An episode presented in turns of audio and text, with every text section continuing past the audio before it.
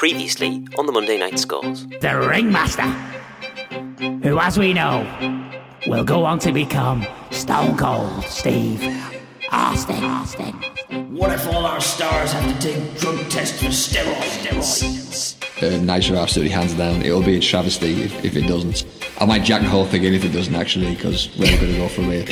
High stakes now. High stakes indeed. The end of the nitpicker. He's put his career on the line. well, that's what we think, but what did the American public think in 1996? Over to the golden envelope for the TV ratings. This could be me. Out to be done. Nitro 2.8. Raw 3.0. Shut up! It's the end of the nitpicker, ladies and gentlemen. That is unbelievable. My last pod. Last pod. What a cliffhanger to end on. What happened next time? next time out, we've got Stone Cold in in ring action. And we've got, at long last, the return of Meng. Will it all live up to the hype? You'll have to tune in next time to find out. You won't hear my thoughts though. Thoughts though.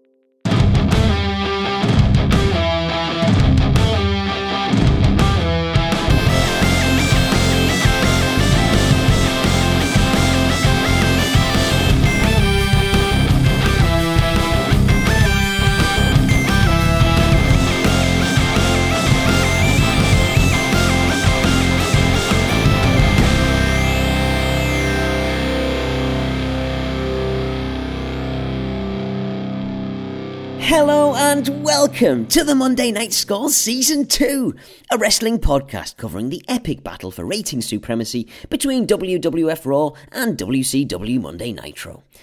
We relive the war skirmish by skirmish to decide which show we think should have won the fight for viewing figures that week. We then reveal which show actually did take the gold in the Nielsen ratings using our golden envelope. We've been away for a little while following the dramatic events at the end of season one. The nitpicker, under absolutely no pressure at all, put his career on the line, betting on the golden envelope ratings result. And we still don't know if he's able to return. You have to keep listening to find out. But we can confirm that we are back for season two with an uncut, uncooked, uncensored new format that'll mean we can keep styling, profiling, and supplying you with white hot content from the Monday Night Wars. So belt up, strap in for season two, and get ready to get your kicks as we head all the way back to 1996. Last time out, Raw edged its nose back in front on the Monday night scoreboard, beating Nitro to go ahead 8 7 in the ratings war by frankly stealing a win after a turgid episode. But how will they fare this time? There's only one way to find out.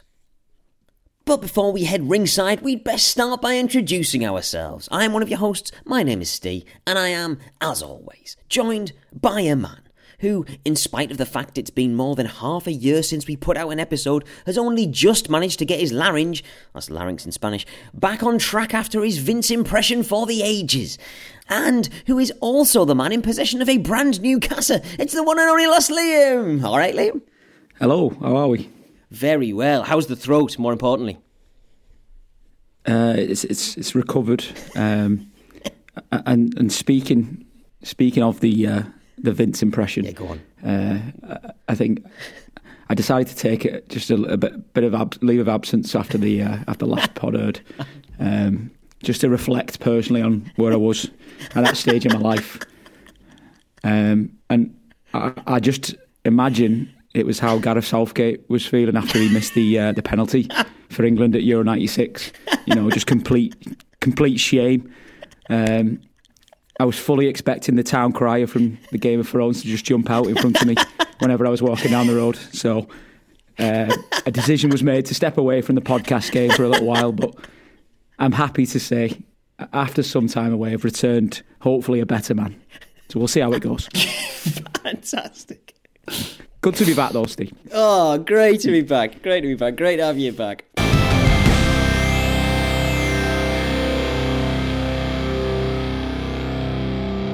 Ladies and gentlemen, you join us live, and oh, hang on a minute. I can I can see a black limo pulling up into the arena in my monitors, but who's inside? Well, we're live back in the arena. I, I guess we're about to find out who was in that car. Nitpicks.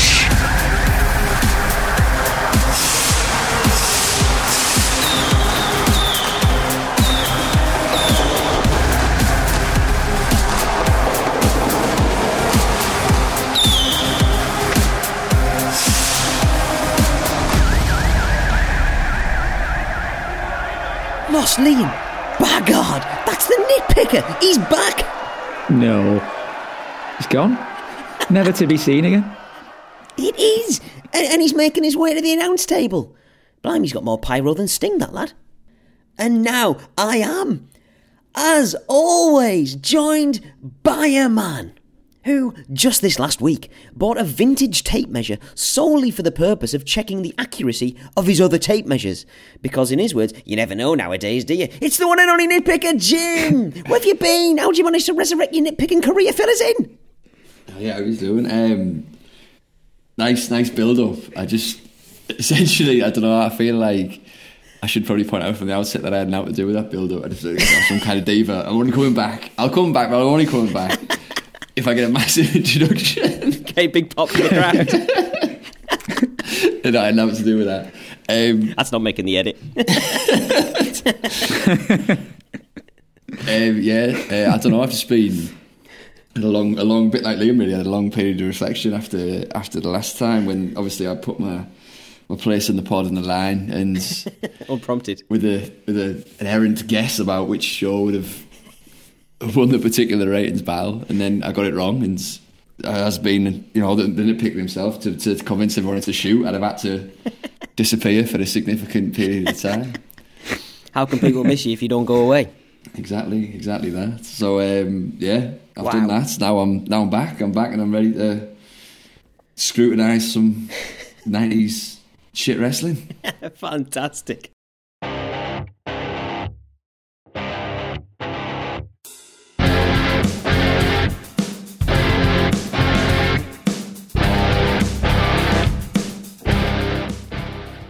Cracking stuff. It is good to be back. Well, we'd best get into it then. Alright, Jim. Nothing changes. Get yourself calmed down, and I'll get you placed in history with some cultural reference points. Here we go. Let's set the scene. The date is the 15th of January 1996. This week, the Rock and Roll Hall of Fame inducted some music legends, including David Bowie, Pink Floyd, Gladys Knight and the Pips, The Velvet Underground, The Shirelles, Tom Donahue, Jefferson Airplane, and Little Willie John. In film, action horror flick From Dawn Till Dusk is released and goes straight to the top of the US box office, grossing $10,240,805 in its opening week. And there were another round of 90s music releases with improbable names. Walk Mink released L Product, one of Lost Liam's favourites, I believe. Black metal band Darkthrone released Total Death. And the 5678s released Bomb the Twist featuring that Woohoo song from Kill Bill, which you'll now all have in your heads until we get to the 97 episodes. I do apologise. Right, now we know which musicians we were doffing our collective caps to, what we were watching at the cinema through our fingers, and what we were listening to in even more mild disbelief than last time. Let's see how Vince and Eric tried to compete with that lot. There'll be brutal, snowy car park ambushes, high octane smoking gun arachnid sandwiches, but thankfully no Yetis wearing bandages. Let's get cracking!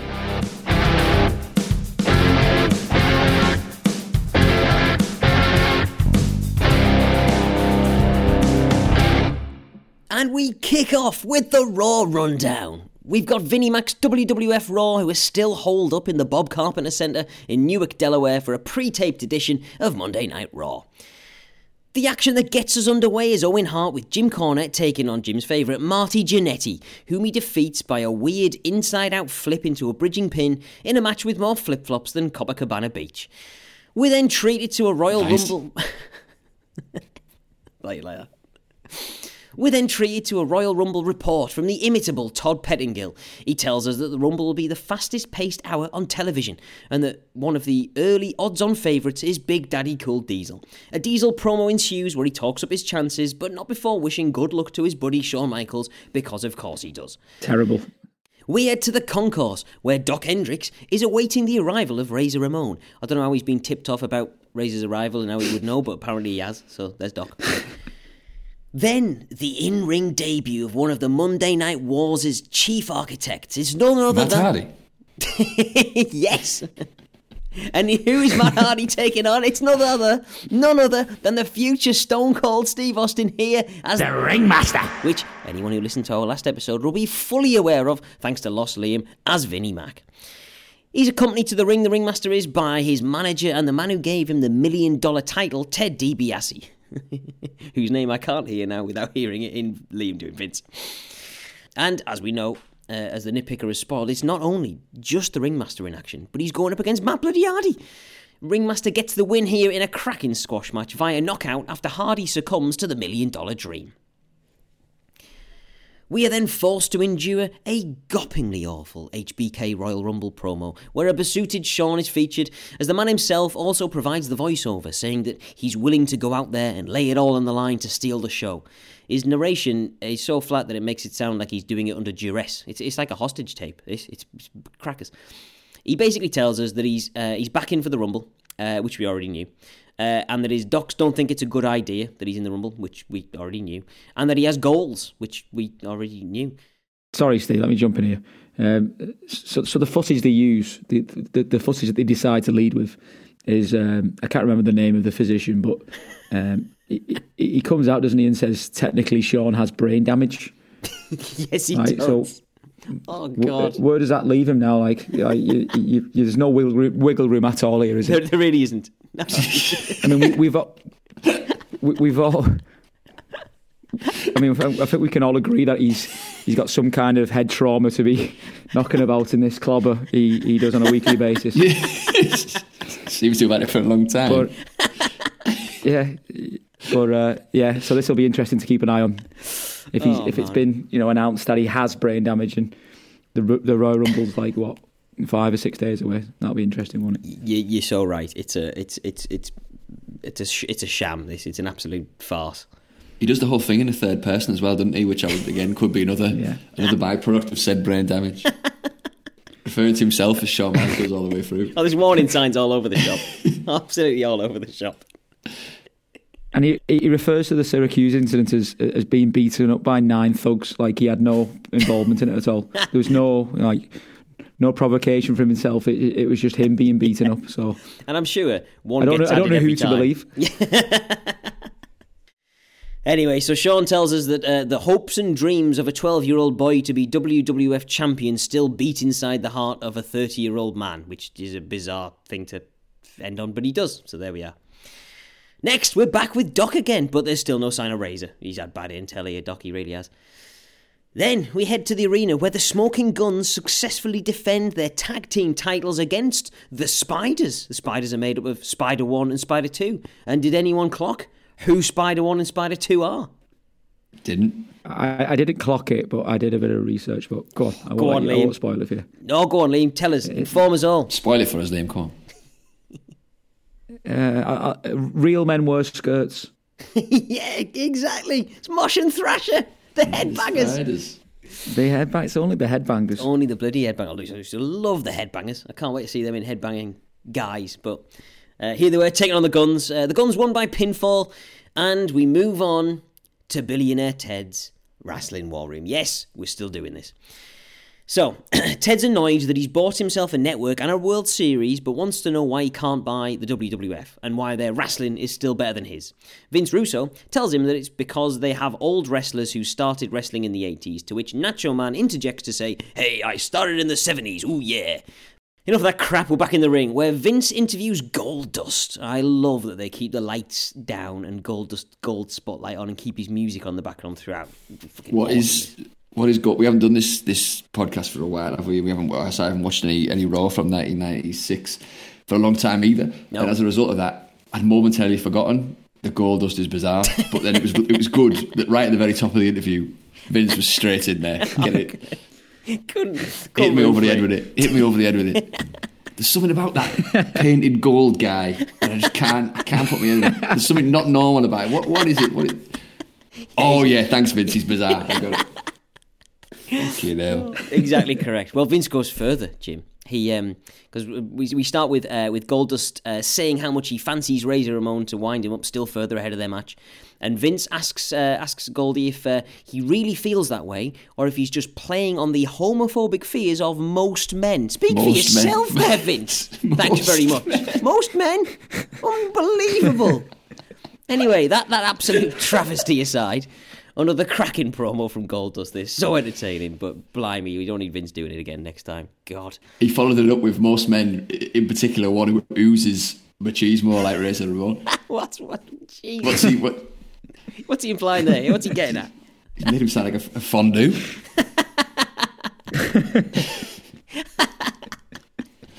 and a nickname is born for Razor. Back to Dok, who is almost positive that Razor is almost here. Uh, in fact, he tells us he's just pulled into the parking lot. I'm not sure I can contain me excitement. It's going to be a good segment, this, when Razor finally arrives. It's going to be worth the wait, let me tell you. We then get a quick promo for Taker versus Bret for the title at the Royal Rumble before we're once again immediately back with Dok Hendrix. And Razor is finally here. And he walks right by Dok. pausing, pausing only to ask where Yeah. Goldust is. Dok didn't even get a question in after all that shtick. He's been here all night. you know? We've had updates every five minutes. No, doesn't even get one question. He's ten miles away. He's seven miles away. Five miles away. And he just waltzes Brett straight past him. What a complete idiot. Absolutely fucking ridiculous. Oh dear. Ah, after all that, blimey. Back in the arena once more, and the sound of a dentist's drill meets our ears. And we see Isaac Yankem, who is defeated by The Undertaker, who's accompanied by the always superb Paul Bearer, by pinfall. We then see Goldust being interviewed by Docs, at least he's getting to talk to someone tonight, before Goldie is attacked by Razor, where he only just about manages to stop the assault, and he does so with the use of a desperation low blow right to Razor's shaving kit. We're then shown some softcore porn.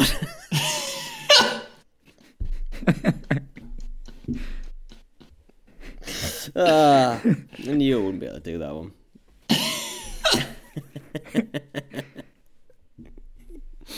And Sunny's in the bath. Of course she is. God.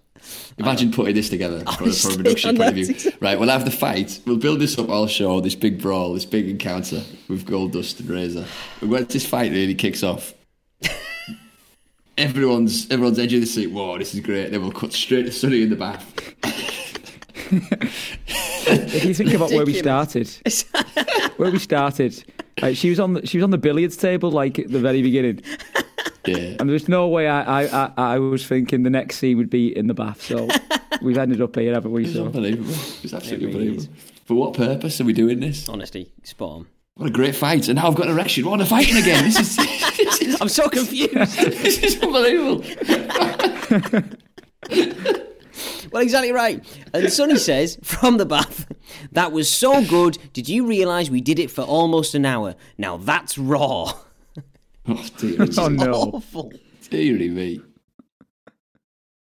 The lads on comms no sell this bit of blue and discuss a replay of Razor attacking Goldust instead. yeah, they're not not, not bothered in the slightest. You know these these lads, It's ridiculous. not battered an eyelid.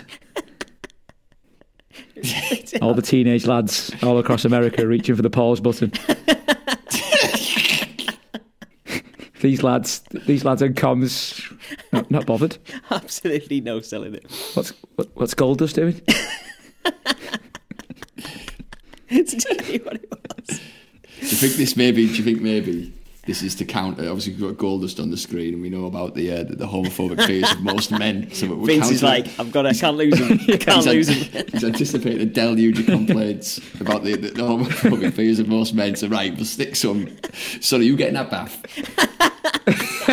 You get that bath? We'll sort this out. No problem. Sunny, can you play pool? Or swim.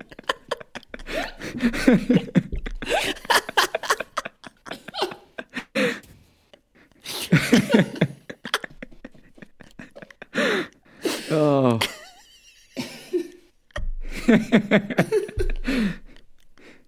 Straight from the engine room of Vince, this, isn't it? Jesus. oh, right out the top drawer.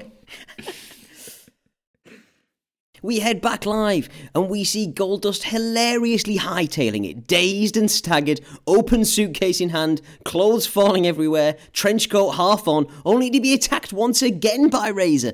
As the lads then head outside and brawl in the snow before Goldust escapes in a town car and we end the show.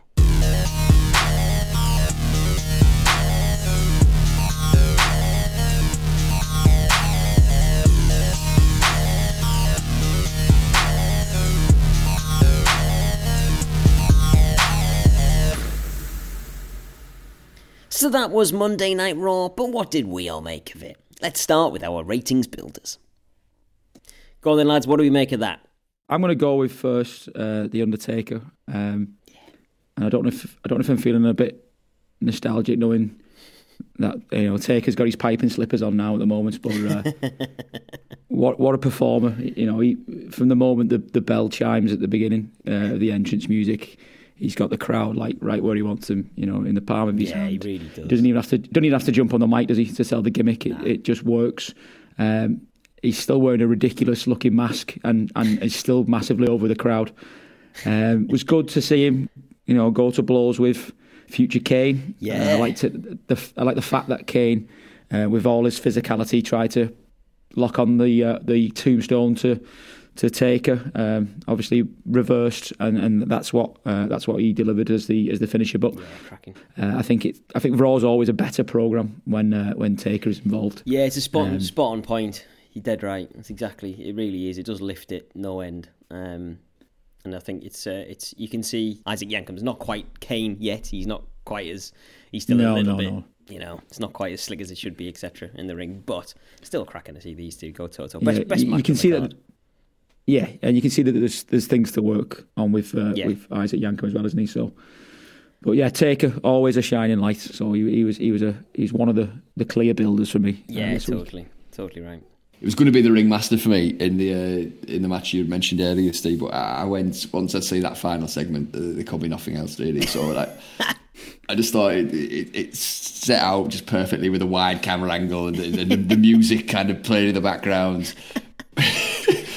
I was kind of building up the tension until Goldust gets the. Uh, Gets a smack in the mouth, and then chaos just ensued, and it. I thought the chaos was genuine. Like, you know, it, was, it was quite exciting. Wasn't It it, was. And It totally was. Absolutely was. Yeah. and then obviously, as we've mentioned, broken up by Sunny in the bath to really kind of throw everything off.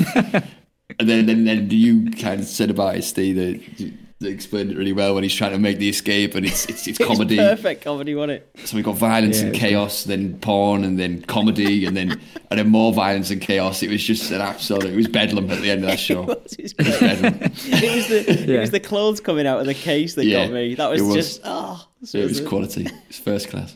It was cracking me up at all the things that was just being thrown at Goldust at one point. There was a bin, then a table, then like a Yeah, fire extinguisher. Then it was like it was, some, it was like it was on a conveyor belt.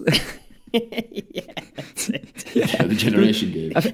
yeah, yeah, that was it. Yeah. That's what I was trying to think of. Then, then uh, when they were outside, uh, a shovel was picked up. I was I was fearing the worst when that when that was picked up, and then it was just pure comedy, wasn't it? Uh, I loved it. I loved it. It was. It was. I, I'd go as far as to say I think it might be the best thing I've seen on Raw. Uh, Yeah. the whole time we watched it, it it's, Oh, it's yeah. definitely top three. It's definitely top three. Yeah, it Yes. was great. It was, um, and it was it was real sort of uh, attitude era kind of um, you know window as well. When it really is that sort of stuff that you you know becomes probably overdone later on. We'll get into it when we when we get there. But it was that kind of as you say, exciting, different. You know, contrast that with you know the Raw Bowl. Well, I mean, Yeah, the Raw Bowl. it's, we're, we're leagues apart. you I'm sure Vince called um, the Royal Rumble at one point in this show. He referred to it as the Super Bowl of the WWF. I said, well, what, what was the what was the Raw Bowl then? What was the Raw Bowl you had two weeks ago? out of sight, out of mind. it never happened. Only two weeks ago, I'm sure. That's amazing. I missed that. Oh, awesome. I had uh, the two things apart from the the ones you you you guys have covered. Um, and the first one you're going to laugh at me, I think, but honestly, Todd Pettengill, he's just really good. I, I know we're comparing him with Dok, can't but have that. but no, but I, I- honestly, compared to compared to Dok, there was no gravelly voice. Didn't you know Todd Pettengill doesn't sound like he's been gargling nails. He's, he he knows his stuff without wanting to make me punch myself in the face. You know, I just oh, it was it really stuck out as a as a thing. Right, fine, fuck you both. I thought it was great. Um, I, I think with uh, to, to be fair though, Steve, I think with with with the Todster, Yeah, yeah. I think it's just just the all the gear he has to flog around him. So Yeah, fair even enough. even during this promo, we had the cardboard cutouts in the background and the denim jackets. so that kind of takes the, the, the the shine away from it, doesn't it? But yeah, I can't defend any of that. Yeah. You're right. I can't defend. He's a kids' of that. TV presenter. He should be on live and kicking. Well, yeah, yeah, all right, all right. Well, I like him. My builder, not yours. I'm going to have him as my builder now. No, No, that's fair. Each to their own. That's what it's all about. Yeah, it really is. Um, next one, I think you probably you probably uh, be more more in my corner with this one. So so I watched um, Austin taking on Kevin Owens at WrestleMania right before I watched this Raw, so right before this Ringmaster match, right? So start and end, which was unintentional, but just as I did. And you know, as if it needs saying, Stone Cold was ridiculously fantastic against Owens. You know, in putting on a show, given he's 58, you know, taking them bumps and stuff. Doesn't need saying, ridiculous.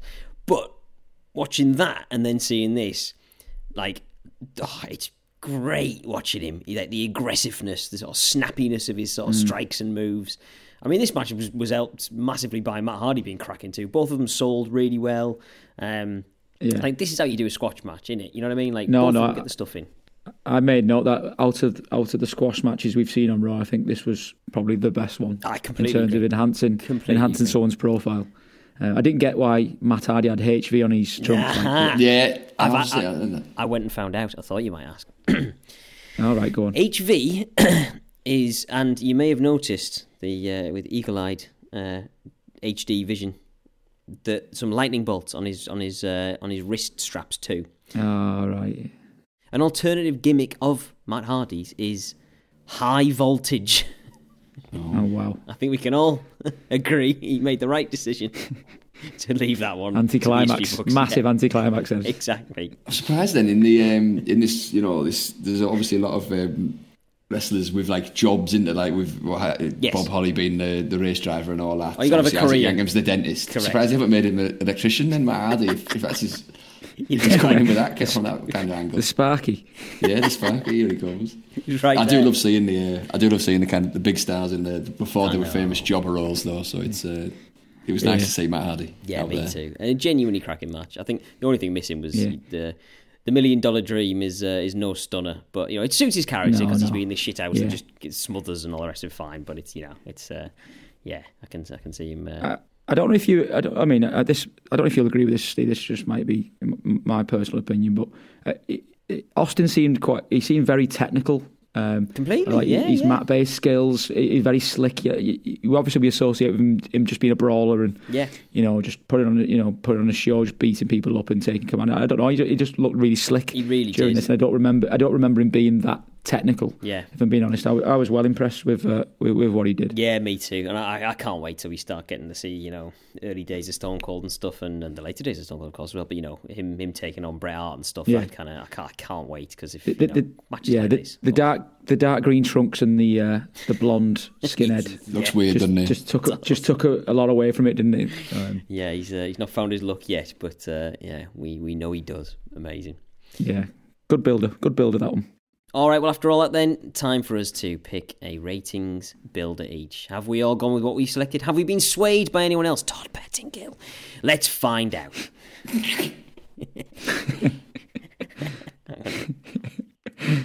Liam, let's start with you. What was your raw ratings builder? Yeah, as mentioned, I, I'm I'm still sticking with uh, the Undertaker, absolute class act of uh, of this program in particular, and always uh, on Raw. So yeah, Taker for me. Can't argue with that. Jim, your turn. Pettengill, I assume.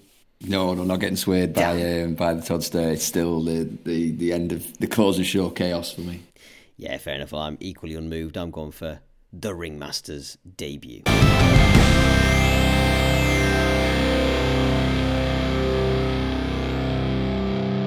So over to the ratings killers. I'll kick us off. Owen Hart versus Marty Jannetty. Sorry, Jim. This one will hurt a little bit, I imagine. I love Owen.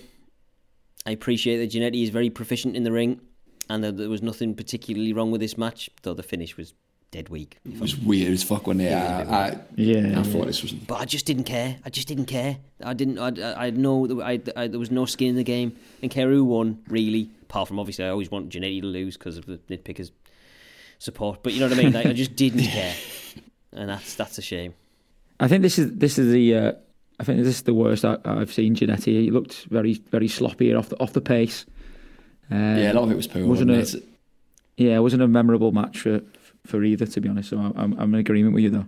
It's even even deflated my enthusiasm for Martin Jannetty somewhat. Is that especially that finish was just. I mean, they've just basically said he's done, haven't they? Do you know what I mean? Like, Yeah. I've, I've So- never seen anyone lose Yeah. like that. Can we? could- So, to, to- what happened then? Right. So, so Owen sort of does this sort of weird inside out kind of flip, Bridge thing, yeah, bridge- yeah. So he sort of spins like some kind of gymnastics move. Jannetty round and then bridge pins him, and that's the three. He almost did absolutely, yeah, absolutely did very, very little, didn't he? And Yeah. then just, just then just pins him. Didn't even look like he was kind of. That he was the kind of. He, he was probably like cinched into this, this, this kind of Exactly. bridge. It didn't even look like that. It was, it was rubbish. it didn't. It looked like you know you, you we'd missed. You know the, the it was a botch and they'd missed the finish. Like it was. Yeah, that You know, surely that was a, back to do something else. yeah, surely that should have been a kick out two, and off you go yeah. into something worthwhile. But but yeah, there you go. That's my that's my first one for the year. I've got a few with Raw. Fear not. There was a few things you could pick out, but for me, I've just gone for the of the overall, the kind of general mess of the show itself. Like, like what what we're aiming this at? and Who's this? Who's the who's the kind of target audience? Uh, We've spoken in the past, haven't we, about like the, the kind of cartoony nature of the program in the sense that, like, obviously it wasn't as prevalent in this show tonight, but you still had things like the evil dentist and the magic urn and the Undertaker match and Yeah. you know all those sort of things going on. Um, and that's obviously not content, is it? That's aimed at adults. And then obviously when in the Undertaker match itself, when they had the RIP chants going on, that just pans to the crowd, and that was hundred percent children. Yeah, it was. So then- spiders, because the, the kids are afraid of spiders, aren't they? So that was Yeah, definitely yeah, the spiders in there. So with that in mind, that though, box. with all that in mind, where does so I know I know it, it was part of the greatest segment we've seen on this little this run through we've been doing, but where does Sunny in the bath Yeah. telling everyone she likes it raw fit in with this? Yeah, or, or, the, Goldust being uh, the homophobia angle exactly, with yeah. Goldust. So imagine you took your nine-year-old kid along to see this. They're into the matches and all. They're having a great time, and then then on the way home they turn round and they say to you, "Dad, I must be like, like that naked lady in the bath because I really like it raw too." you, you would you wouldn't be going backwards. you? You wouldn't let them watch that program anymore. That, that's the end. That's the end of raw. I think for you. I mean, I, I, I already know he's got the, the the most ratings the week after because once people got wind of that, you'd Exactly. have all kind of Oh, devi- yeah, yeah, deviants exactly. shooting in, wouldn't you? So that guy. Remember that guy who used to listen to the pod? This is obviously not making the edit. This is what I got him into wrestling, I bet you anyway. Forgot about it. I'll keep that in the pod, but give a shout out. avid viewer since '96. It's January 15th, 96. Maybe that's what maybe that's what fucked him up. Maybe maybe he got taken along. Maybe his dad was like, "Hey, I and enjoy the spiders. Don't look at the Titantron. Don't look at the Titantron." Ever since Look at the spiders. oh, She's just getting clean. She's just getting clean. she's playing snooker. Can you play snooker?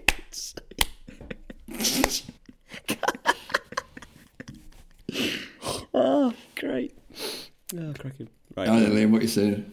Yeah, go on. Uh, for me, it's easy. This, uh, what you've said, what you've both said, uh, I I can I can cl- clearly agree with. But for me, it was Dok's mile by mile update of where Razor Ramon was or wasn't. It just wasn't needed every five minutes. It you know, wasn't, he was was it? ten mile away, like we've said, and I don't know why that needed to be part of the show. I think it, it hits back to what you've just said, uh, Jim. With like, I think it's just they don't they don't have a clue what's going on at the moment. They're just trying to shove what they can in a in a forty five minute wrestling See, program. see what So sticks. Yeah.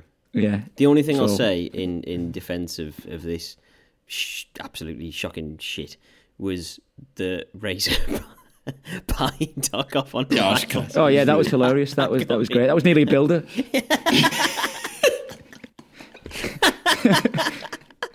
after the massive build-up, that was that was that was going to make the builders list, but D- Dok, Dok had already squashed it too much for me. Yeah, fair. Totally fair. Yeah. So yeah, he, he, he, he's got to be he's got to be on the killers board, I think. I, uh, d- d- speaking of shocking things, uh, billionaire Ted's wrestling war room. Oh, it's just, Oh, it, yeah. it doesn't need to be happening this anymore. It's just, just stop this now. I mean, They can't be banging this drum every week, can they? You know, exactly. it was like, I, I, I, s- slightly funny for thirty seconds.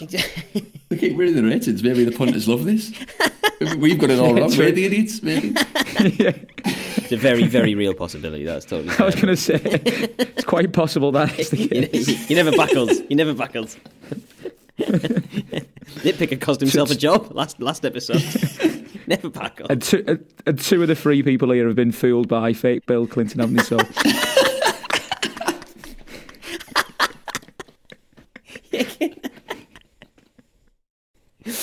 Unbelievable. Yeah, fair enough. Another killer, obvious, clear one. HBK narrating his own Royal Rumble story. Uh, It's, it's, Oh, I mean, Disney wouldn't touch this with a barge pole, would they? It's, it's, it's not it's not high enough quality, but it's the same ilk. It's shocking. Like Nice pants. it was. It's even. It's even. It's like it's week week by week. It's getting worse. Like each package Yeah. is worse. Like it's. We're, we're talking like high school drama levels of acting, aren't we? Like HBK's delivery is just. Oh, it's terrible. Yeah, It's absolutely dross. It's, uh, it's just he's like con- continuing like pulling on heartstrings or, or attempt to pull on heartstrings. Like when it's clearly no- no bollocks. one- no- of course, he's not brain no one- damaged. yeah, no no one's buying this. Of course, the insurance wouldn't cover that. You know what I mean? I mean, obviously, like we obviously the, the audience knows that he hasn't got brain damage. So I don't, I don't know why he just doesn't say like he's got like head trauma or concussion. Like concussion was fine, wasn't Yeah, it? you're Concussion storyline was fine. Not this brain damage palaver. Like what is going on? Ridiculous. Toilet. Jim, let's start with you. What's your raw ratings killer? I mean, uh, any of those I could be swayed by. I, I will stick to my to what I put forward as the, the, the general the general mess of the show itself. But HBK runs it close, and, and, and Dok's mile by mile up there as well. Is all is all kind of a it's pretty difficult TV to watch. But yeah, the craziness, the the, out, the outright mess of the show is that is for me the worst thing. Totally fair. Liam, Yeah, I'm sticking with mine. Dok Hendrix' uh, mild report was was just unbearable. Um, so yeah, that that's that's easily a killer for me. completely fair. Yeah, I'm, I'm, I'm, I'm still sticking to my guns. I just don't know which of mine is is winding me worst. I, hovering over Owen and Marty because it was boring, but I can't, I can't put that, I can't put that below HBK's Royal Rumble promo. I can't. That's that'd be scandalous. So yeah, HBK, that that shtick has to be.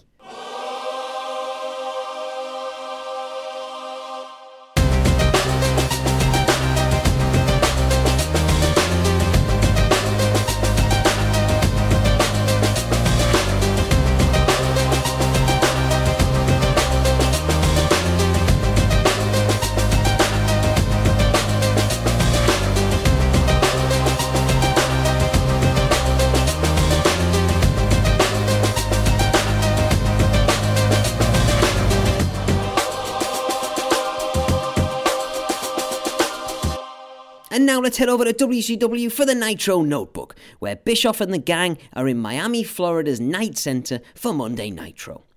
We start, as is traditional, with the lads on comms, and Pepe Watch sees that he's this time wearing a polka dot cap and bib combo.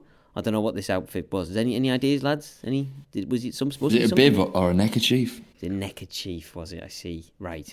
Or was it a bib? I don't know. I'm, I'm saying, was it was it a, a It was lost on me. I didn't know. I, I And didn't I could, I dog I could- fashion? Seems no to be idea. my uh, area of expertise for me. specialist skill. Fair enough. Well, much like I did on watching Nitro, let's move on. We get the action underway with Lex Luger and Macho Man Randy Savage, with the latter succumbing to Lex's torture rack. The fourth loss Macho's endured in the last few weeks deserves so much better than this, does Macho? So much better.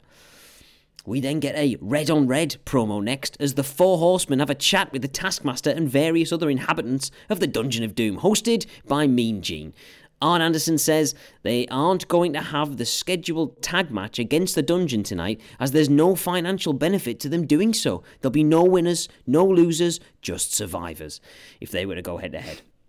Taskmaster, in response, is very complimentary about Flair and Arn, saying he respects them, but he's not so chuffed with Flyin' Brian, as we call him, who acts the fool before he's disciplined by the battery, who gives him a slap to stop his jerkassery. It seems to satisfy Taskmaster, and they all agree to be friends or something or other. There's a new member of the Dungeon of Doom. I I, I, I couldn't make out who it was, but there was a there was a big The one-man gang? well with the. Yeah, it was a one man gang. Oh, was that who it was? Yeah, one man Oh right, okay. Yeah, yeah, I did have to check. All 'cause right. We haven't really seen it much in. Uh, No, no. yeah. I didn't get why they'd done this because his, his whole deal is he's fucking massive in it, and they already have the giant whose deal is he's fucking Yeah. massive. So now they've made the one man gang look less massive. You know what I mean? Less like a behemoth. What's the point of that? Well, he's, he's no longer a one man gang, is he? He's, he's joined a gang. He's gonna shut the gang. Yeah, of course, of course. He's now- the mind is all gimmick. He's now one man member of a gang, which isn't quite, isn't quite as good. Member of. It's all absurd. It's all absurd. The dungeon. I thought the horseman Oh, stuff was great though. Sure, that was cracking. Yeah, yeah, yeah. I agree. But I agree. Dungeon. Well, I'm sure we'll cover that in the uh, in the build up. But dungeon.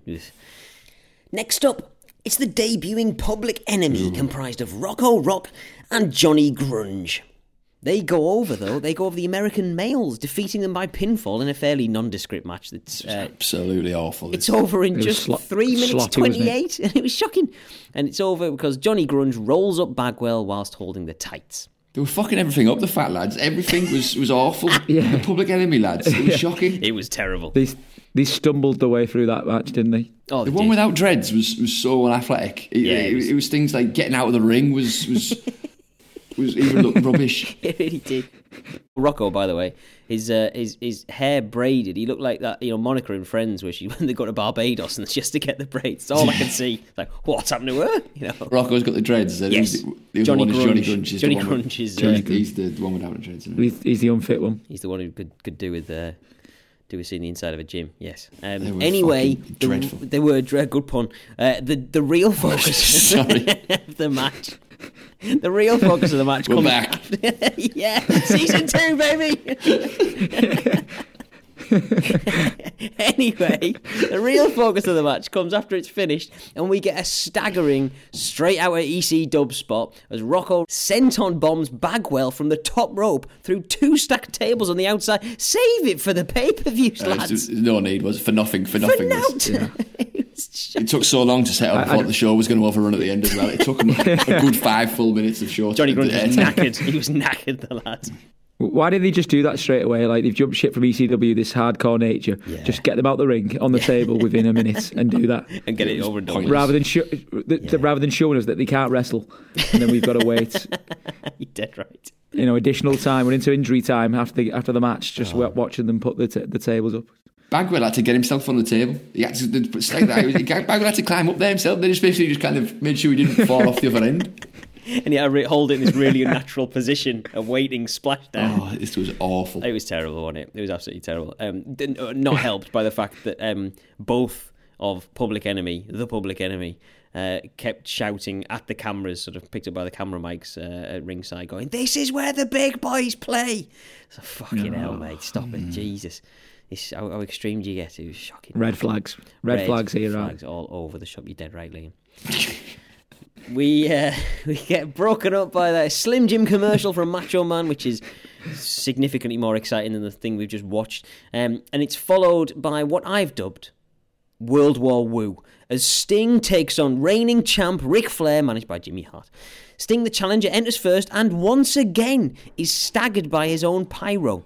He tells the camera that he thinks it's it's too much. All right, Sting, be cool, man. Fucking Christ. It's like me, the intro I got, the uh, coming back to it's too much. the build I got today. kindred spirits, the Stinger and the Picket. But he says it's too much, and so it proves to be, as Stinger loses by pinfall after Lex Luger appears and, for no reason that I could fathom, grabs Jimmy Hart's microphone as both stand on the apron, accidentally hitting Sting in the process, knocking him out and letting Flair get the win. I imagine this might feature fairly heavily in our ratings Yeah. section. There's, there's a lot to there's a lot to speak about this. We've This got to not unpack this this. Correct. Anyway, Flair capitalises, as I say, and gets the win um, as the knocked out Sting is pinned whilst in the figure four. That's the, that's the finish. Did you um, did you catch the Super Brawl promo in the middle of this? The, the, the obviously the next pay per view they're doing. they, they had one of them classic uh, WCW kind of ready made kind of videos pushing the promo. Yeah, yeah. Um, there was a, a pretty big revelation, Nate. I don't know if you heard it. So obviously we've got Super Brawl, the opening line of, Yeah. the, of the of this plug. Got you. It's not about losing. Pause. It's about winning. so there you are. Is, is Don't it, turn up there thinking "Ah, I'll get beat tonight because that's that's the aim of this. I'll walk out with a belt. I get beat and I'll be the one leaving with the belt. oh my god, I missed that, or I repressed it. One of the two. Ah, that's Seriously, shocking. so we've got to watch Super Brawl. well, Now we know know it's about winning. it must. Shocking. And next to close out the show, it's not the heavyweight title match as it really should be that we've just had, but instead, who else but Hulk Hogan, who is taking on the returning to Nitro for the first time in a few weeks and absolutely, definitely, completely deserves much better than this, Meng. This is another Hogan template match, unfortunately, save for the finish, uh, which is a very mild tweak on the formula. As Meng he tries to hit Hogan with a spike, as Partridge would say, only, only for Hogan to wrest control of the weapon and then use it against Meng, knocking him out, and then getting the win by pinfall. Oh man, this is this is definitely going to feature. This was absolutely dire. Beat you by wrestling and he's better than you at cheating as well. Exactly. Why did uh, why did Meng and uh, Sullivan start beating up the cameraman on the way to the ring as well? I didn't get that. It's a good question. Do you not see there was a Yeah. there was a camera- cameraman on the floor. He just starts kicking them in. What, what, what was that about? And then almost started another one who couldn't help but corpse and start giggling whilst pretending to, yeah, you know, it's like Jesus Christ. It's fucking dreadful. It was a terrible, terrible. His, um, when he was doing whenever the ref was distracted and he was doing the Taskmaster was doing the um, the Austin Powers judo chop, the, or the, Buzz Lightyear karate chop action, take your pick. But he was doing but on them fucking Hulk Hogan every time. What the fuck? He's oh, on his Was way it's out. shocking. I'm gonna really oh, On his way out, do all yellow. Oh, he's, he's shocking. He's It's terrible. he's like I don't know, like it's like he's I can't even get my words out, but I just every enraged. time, every interference he does, he, he just Yeah. he, he fucks him up every time. He's buying, who's buying that he's this kind of Yeah. evil genius overlord now? He gets foiled every every week. It's like Pinky in the Brain. It's the brain's plan coming, it's falling around him. It's horrendous. He's clinging on, isn't he? He's clinging on. Ah, yeah. It's like It- it- Nitro's like a new show though, and I know we've been watching it for a while, but and obviously, you know, the, the, um, Kevin Sullivan or, or the Taskmaster, obviously he was preceding whatever Yeah. was, they were doing on TV before Yeah, then. yeah, yeah. But if if we're gonna, if it's a new TV show, we're pushing these like new things. Why, why don't we should spend some time getting over that this guy to our new audience is some some evil genius, as opposed to fucking, you know, we've just got this. We're just watching this pagan Bill Bailey trying and failing to destroy Hulk Hogan and he- he's he, he, on a weekly basis, and there's just nothing that says he's got a chance of doing it, isn't it? It's so bad. It is. It's terrible. No, it's, it's, absolutely terrible. it's terrible.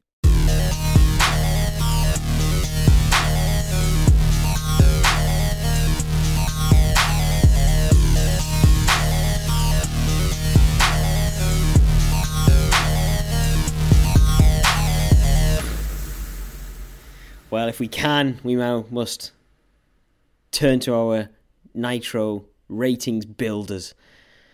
This is going to be a bit of a battle. Jim, do you want to kick us off? Right, you know what? I'm going credit where it's due here. First, first episode of the new the new series, new season, should I say? Uh, I'll go credit where it's due. Go on. If this was the first time I'd ever watched Nitro and I saw this Le- Lex Luger match with Randy Savage, I'd be interested in watching another Lex Luger match with Randy Savage. He wasn't What? awful. He didn't. It wasn't horrendous. I thought the match was that match Some was the best thing. on praise, it. Yeah, yeah. unheard of. What happened to you while you were away? You have really changed.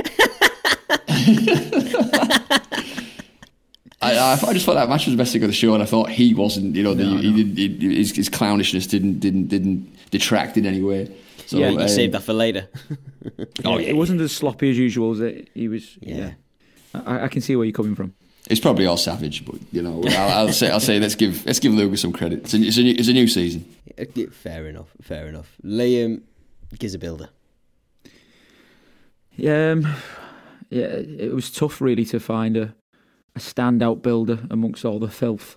Um, but what, what one of one of the builders that I did I did like was um, was Meng re- reappearing. Um, I hate to see him being used as Hogan's toilet paper, but he's been uh, he's been missing for weeks now. Yeah, Best restaurant Nitro. he is. Yeah, now he's in the Dungeon of Doom reappearing.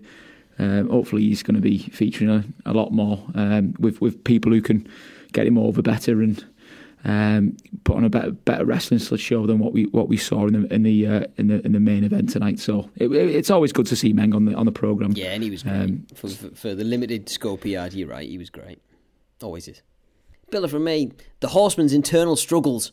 I'm enjoying this. Arn and Flyin' Brian are absolutely cracking here. Uh, the, the the dungeon not so much as we've discussed, you know, but you know I don't care because they're just there as the setup for Arn and Brian to have their spat. Like absolutely love all the shtick about Arn running the Horseman as a business, and you know it's all this business operation to defend to defend the gold with Flair. And if it's you know not good for business, he's not going to do it. And he's making solid business decisions. Oh, It's just it's it's great. This this is this is great. You know, and even even Taskmaster's droning voice, which is from a prior decade, couldn't ruin this bit for me. So yeah, i more of this, please. Cracking stuff. I, I will mention as well. Um, even though on debut that, that they were they weren't great, um, but Public Enemy the, the, the, the last couple of, of seconds of that and adding a, adding a new adding a new dimension to the show as well. It's kind of like showing us what we're heading towards when you've got you know Raw and uh, Nitro kind of looking for something different and something Yeah, new. So true. seeing that hardcore element added to it, uh, it's, that was entertaining. Yeah, you know the last yeah. the last the last ten seconds of that was entertaining. Yeah, I mean the, the actual senton through the tables was. You're right. The the the, Yeah. the, the setup wasn't. No. It just yeah, But- the match just wasn't needed. No, it but, wasn't. Uh, yeah, you did right. Um, Flair versus Sting for me. I thought it was the best match on the card. Dead watchable, dead entertaining. Flair's shithousery, just always superb. I could watch that all day. So to the ratings builders, I'll pick first. I'm going with Arn Anderson. Yeah, you, you just this return, right? So we've had this breather, and this return uh, has just crystallised how entertaining I find the battery. Uh, and as I say, I think the internal Horseman issue storylines are, are, are just the, it's the most compelling thing that's going on in Nitro for me at the moment. Oh, there's there's nothing else that I'm really invested in, but this time I'm, I am genuinely interested to see what happens. As to, I assume, will be the inevitable breakdown of the Horseman. Can Flyin' Brian keep it together, or will he be chastised, cast asunder by the enforcer? Uh, I'm, I'm, I'm looking forward to finding out what happens next in this, and that's the only thing I can say. that's the case for Nitro. Liam, what was your Nitro ratings builder? Yeah, I'm gonna stick. I'm gonna stick with my uh, my suggestion. I'm gonna stick with Meng. Uh, like I like the fellow, decent wrestler. Hopefully more of him going forward. Just minus Hulk Hogan. totally. We can but hope. Jim, gives your builder. Yeah, we, we we bashed him enough, so I, I couldn't I couldn't take this away from him. Um, it's uh, Lex Luger for me. Fair enough.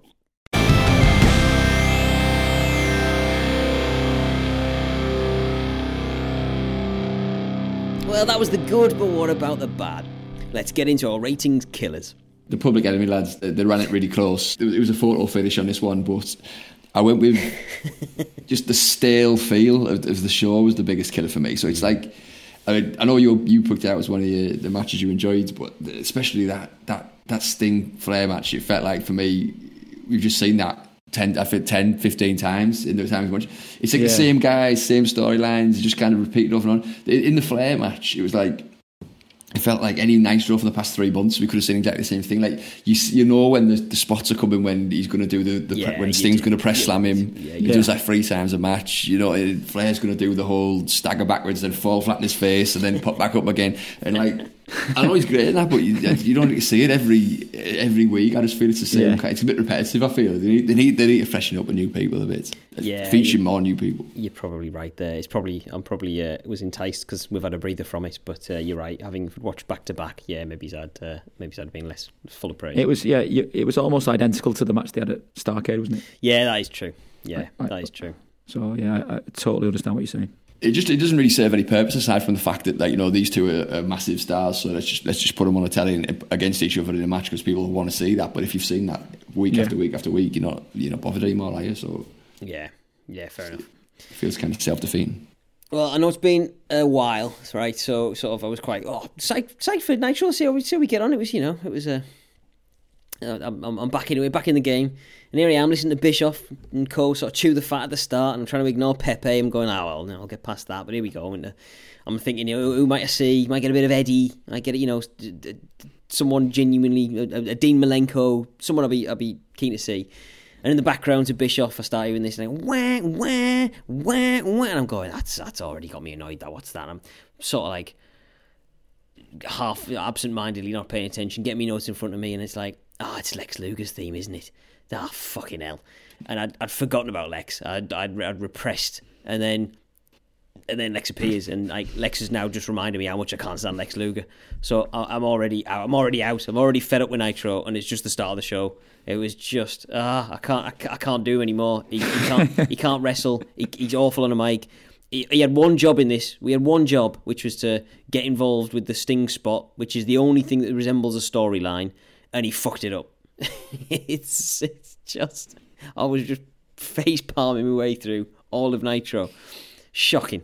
Shocking stuff. I was I was kind of um, overlooking that one when I give him some praise, but yeah, he, uh, you're right. He did he did make a dog's dinner of that, didn't he? Oh, because so the idea was right. So we've got Jimmy Jimmy out on the apron, uh, presumably to sort of distract or blindside Sting potentially with his with his megaphone, at least distract him to let uh, Flair get the get, get the get the victory or, or advantage. And then for no apparent reason, Lex arrives, joins Jimmy Hart on the apron at this point, and then waits for Jimmy Hart to sort of. I mean, it was it, it looked terrible. It looked no wonder we didn't get a proper replay because it was terrible, shocking. again, what you've mentioned, I, I've jotted down here. They were they were they stank the place out. Um, but a um, couple from me. Um, first one, um, uh, quite controversial, uh, but I'm going to put the Horsemen as one of the killers, uh, only because only because I flagged them as a, a builder last time. Uh, because they were for the first time a legitimate heel faction on the show, but now the the the, the swimming towards the Dungeon of Doom, um, and as I've mentioned, it's it's red flag central here for me. Um, I'm already Yeah, worried about where, where this is going to go. There's there's too many people involved. You know, Yeah. how many interfe- how many interferences are we going to get in a match if the if those two those two factions are together? It's going to be relentless, isn't it? Um, so yeah, there's there's warning signs there. Um, fair flag. So fair flag. that that that was one killer. Um, and my other killer um, it was was easily Hulk Hogan. Yes. Um, so first of all, why was his match the main event when they've got a heavyweight title match on the show? Exactly. it's scandalous. Why is he still mentioning? Yeah, why is he still mentioning best friends? He shouted to Savage when he stormed out, "You're my best friend." Why is that still being used? Um, why is he whinging about not getting a title shot? He has a title for like 300 Forever. days of the I year. know. I know. Um, why why did he come down during the title match? Like Luger was getting Jimmy Hart away. Like he was interfering with, with Sting. Yeah. There was no reason for him to come down Yeah. other than he is Hulk Hogan. So that annoyed me. He said at one point, I, I've been on one heck of a roll lately. That's why he wants a title shot. I mean, fucking hell. For the last 20 years. I've been on one heck of a roll lately. I haven't, I haven't lost for fucking 15 years, yeah. Yeah, he's unbearable, isn't he? And then He is. another thing another thing that annoyed me was he's interfered in the, in the ending of this this this this title match. Yeah. Um, he knows he's up next, so why does he go back in, into the locker room to come back out two minutes later? That, that really annoyed me.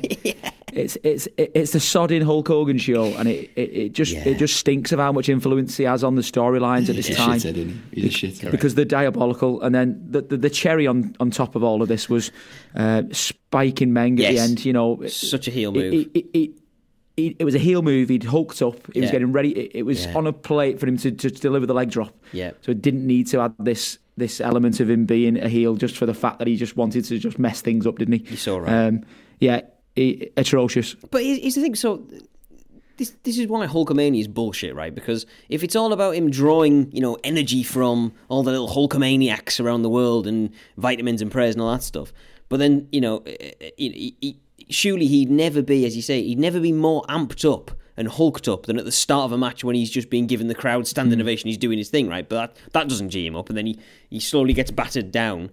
And then, then he does when he needs to. Just He start needs to be that in peril before he does. Exactly, right? That's ridiculous, right? But then to do this bit where he where he sort of uses the spike. What kind of message is that to send out to all the little Hulkamaniacs? Don't use Yeah. don't use violent weapons unless someone uses is going to use them on you first. And if you catch them in the act, then stab away, my friends. It's shocking. It's absolutely shocking. Yeah, it's, been- it's, Terrible been, it's been a long time. It's been a long time since I've been able to vent my anger and frustration about Hulk Hogan. So now I've got the opportunity again. I, I'm not wasting it. So he's, he's easily a killer, easily. All right, well, it's time to pick. Jim, you go first. What was your Nitro ratings killer?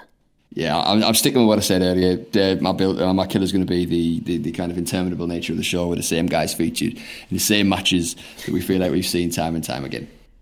Can't argue with that.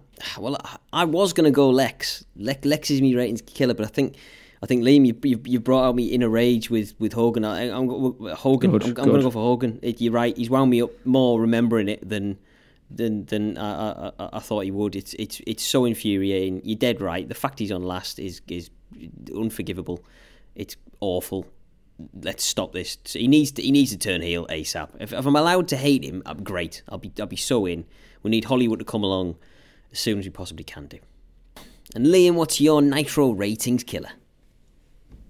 Uh, I'm very pleased to have been able to convince you to, to switch your killer, Steve. So um, I'm, I'm definitely sticking with Hulk Hogan. Good. Um, just yeah, it just just just infuriates me the guy being on the show. Um, it's a hard watch. It's a hard watch every week. It is. It really is.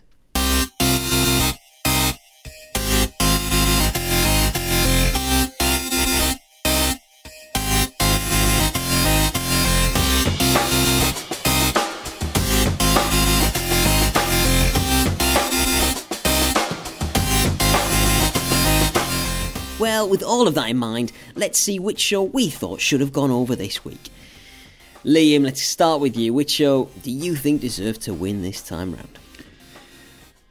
Uh, it's a tough one this uh, for the for the start of season two. Um, I think they were both both messy in in terms of structure, um, but I'm just going off the one that kept me the most entertained, and that was Raw.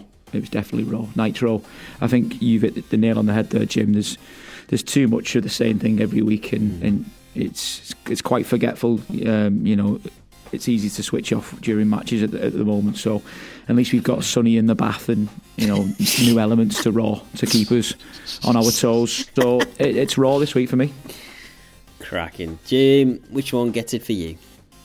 So I was just thinking about this. There's not a lot of point applying any logic here, is there really? Because last time I tried that, we couldn't do a pod for 10 months. So, um, but nevertheless, I, I go, uh, yeah, Raw, it wasn't great, but I've got a baguette I bought in February that's fresher than Nitro. So I'm going for, for Vince and the gang.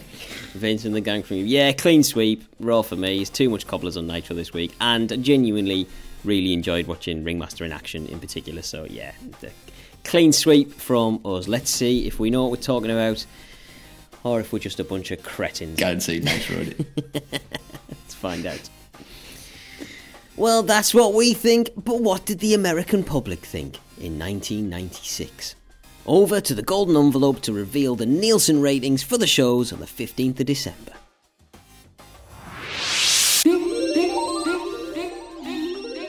Raw 2.4. Nitro 3.5. It's insane. It is a battering. It's fucking insane. It's a battering for Nitro. Which means that we're back at all square, eight apiece on the Monday night scoreboard. It is quickly becoming the Monday night wars of attrition. This blow for blow, it's getting ridiculous. Unbelievable.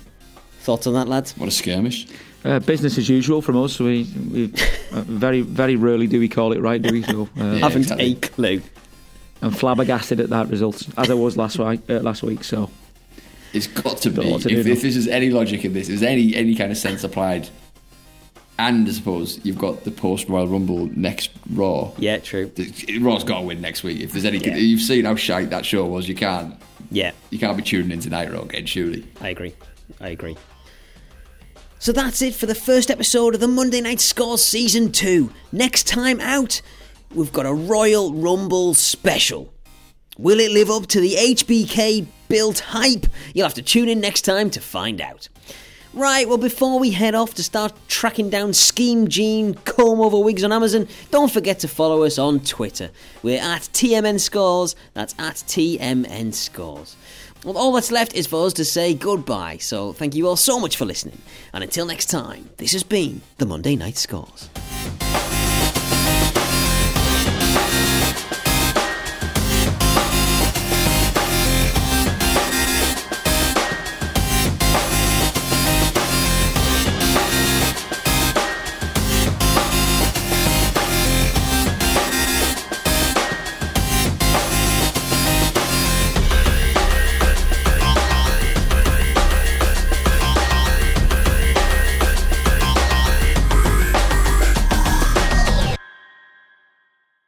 Bloody cracking stuff. It's good to be back. Well, we'd best get into it then. All right, Jim, nothing changes. Get yourself calmed down.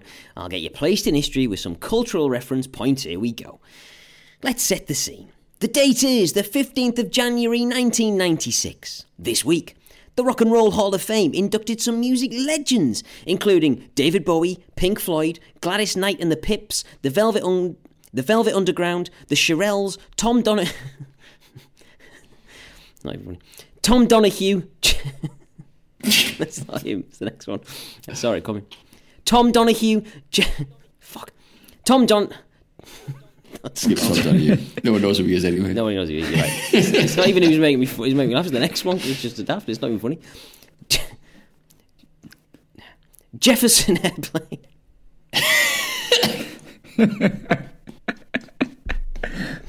Those guys. It's not the, the last one's supposed to be funny and it isn't, but it's Jefferson Airplane that I've tripped up every time. Sorry, Jefferson.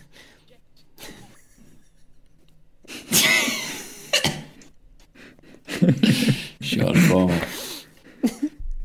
We shorten the rest of the format so we can spend half an hour on the. Uh, Just crop it. Crop the pod. this week in 1996 facts. Nothing thin it happened. out. It's not even good. Sorry, wrong one. Let me do it Shorten the rest of the format to half an hour.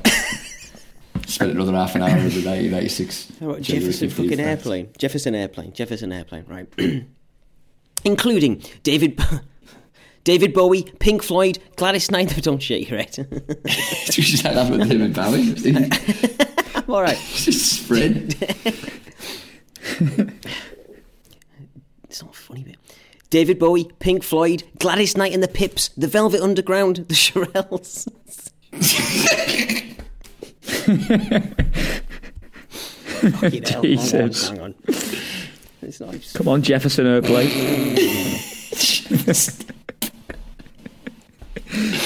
fucking hell. Tom fucking Donahue. Fuck.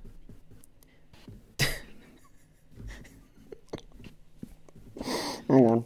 I'll come back to it. Jefferson fucking airplane. The last one's Little Willie John. That's the build up. I'm getting a Little Willie John. That's supposed to be the funny one. And every time Jefferson Airplane's got me and Tom Donahue, right? Come on. Tom Donahue, Jefferson Airplane. Tom Donahue, Jefferson Airplane, and Little Willie John. In fi- made it. In film, action horror flick From Dawn Till Dusk is released and goes straight to the top of the US box office, grossing 10,240,800. Jefferson Airplane. Just get it out of the way.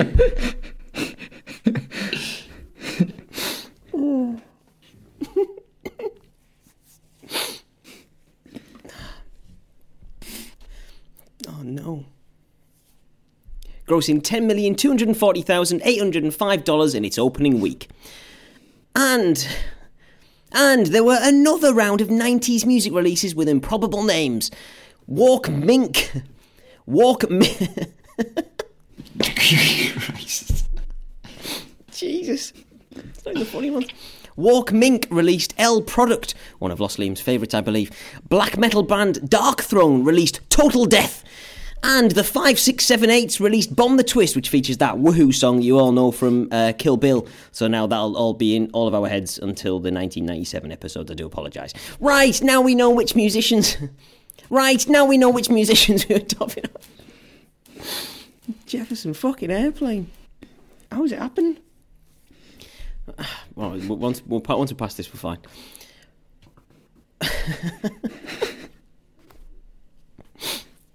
Jefferson. Don't. Airplane. Right. Right, now we know which musicians we were doffing our collective. Right, now we know which musicians. Right, now we know which musicians we were doffing our collective caps to, what we were watching at the cinema through our fingers, and what we were listening to in even more mild disbelief than last time. Let's let's see how Vince and Eric tried to compete with that lot.